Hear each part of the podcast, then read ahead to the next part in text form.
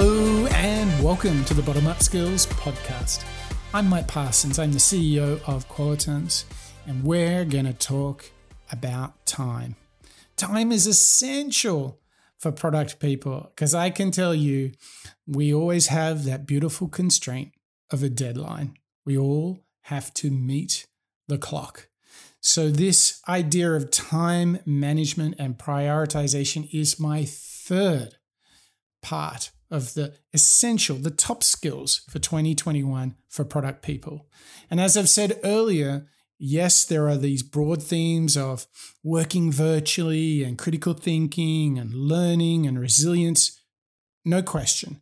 But what I'm doing here in this show is I want to go deep. I want to go specific in the skills that product people need. So I'm talking about designers, developers, creators, and entrepreneurs. What do they need in 2021 to be successful? Now, we've already talked about growth marketing. We've already talked about this product mindset. So we've got product and marketing, two essential things for innovation. Great. Off to the races. But the reality is, we have so many things competing for our time. You know, it's funny because it doesn't really matter who I speak to startup people, or really senior executives, everybody is time poor. Everybody is trying to figure out how to reduce workloads, how to manage their time better. And so, with this um, new reality of 2021, and perhaps you're working in a hybrid mode, some days at work, in the office, some days from home, maybe you're working with more global distributed teams the days become really big.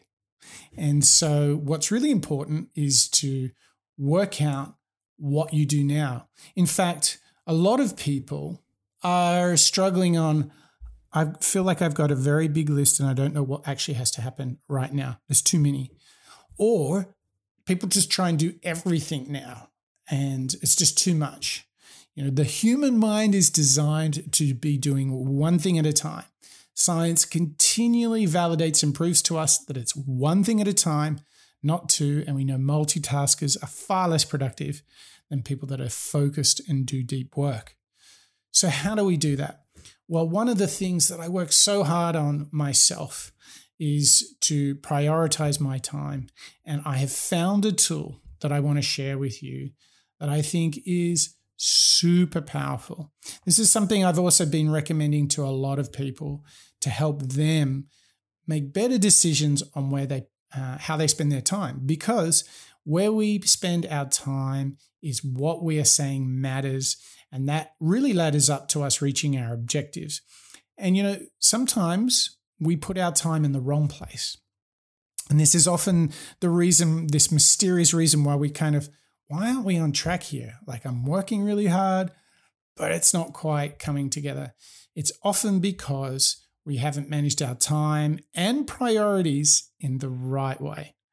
So now, now that we're kind of all in that problem headspace, let's discuss the Eisenhower matrix. This is a great tool which will provoke you to ask the right questions, but equally to take the right actions. So let me share this with you and let's get into the world of the Eisenhower matrix.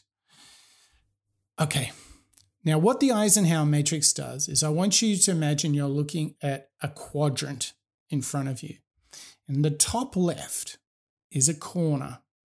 And in that top left is the important things and the urgent things and diametrically opposite. So on the bottom right are the things that you should eliminate because they're not urgent and not important. These are the two extremes we're working in things that are really important and urgent, and things that are not urgent and not important. Let's give this some context. So, if something is critical, say it's in your OKRs, it's in your KPIs, it's your big priority, and that makes it an important activity. But if something is urgent and it's the most it's related to the most important thing you can be doing, the most uh, important goal or objective that you have, this becomes a do item. Okay. So we're in the top left of that quadrant. It's important and urgent. You do that now. Okay. Now, that one's probably the least surprising of these. But here is where we start to breathe a little easier. What feels really good is when you can start to plan and allocate your time. And there is no better thing for that, for that allocation, is when something, when an activity that you have on your task is important, but it's not urgent. Okay. So let's say it could be done today or tomorrow, this week or next week, but it is really important. It relates to one of your big objectives. Well, here's the important thing that the Eisenhower matrix does it says you need to plan that activity, book it into your calendar. So, a good judge of that, if you look at your calendar, how much of your calendar for the next couple of days is actually allocated to important things. Because here's the thing you can breathe a sigh of relief that you don't have to do it right now, but you can also take some knowingness, some calmness, some well being from the idea that you have allocated time to something that's important in the coming days or weeks. It's not urgent, but you've planned it so you know that it will be executed if you just respect your calendar. So there we go. We've got the first two parts of the Eisenhower matrix. If it's urgent and important, do now. If it's important but it's not urgent, plan that activity in your calendar. So open up your calendar and allocate a block of time and label it for that priority, for that task. And there you've done something really good because you're working on important things, whether you're doing it now or whether you're planning it for later. This is the essence of some of the magic inside of the Eisenhower matrix. There's two other parts of the quadrant which do equally good a job, but don't get discussed too much. Now, the third part, the third quadrant, is where something is super urgent, but for you, it's not really important, but it's in your inbox. And the key thing, the action that you need to do, if it's urgent, but it's not important for your goals, is to delegate it to the right person who, in fact, this is important to. So, this third action is the delegation. So, we've got doing, we've got planning, and we've got delegating. So, delegating might mean that there is someone who's far better skilled to do the task, but also it's very important to their role in the team. So, you can delegate it to them. So, we've got do, plan, delegate. The fourth one is when something is neither important nor urgent, and we need to do only one thing with those things eliminate them.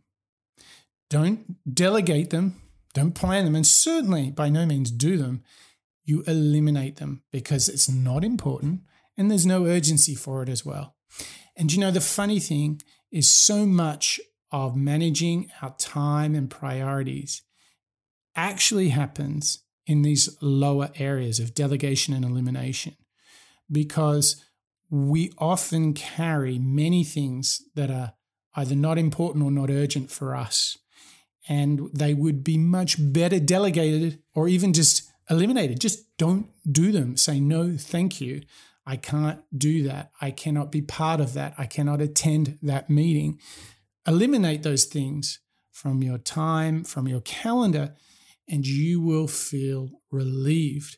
But you'll also have more time and more space to focus on things that are important and urgent.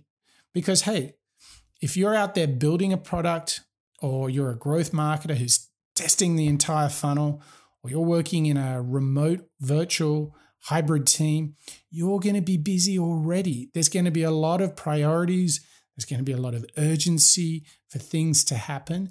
So the cleaner you make your calendar, the clearer you make your priorities, the more effective that you can be doing your job.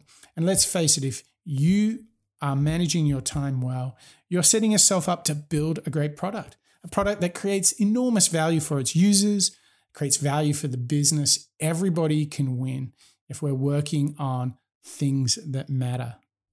All right, I hope you've enjoyed the third part of our top skills for 2021 series. If you did, head over to bottomup.io where you can get a bunch of free courses uh, design thinking, agile, you name it, it's all there.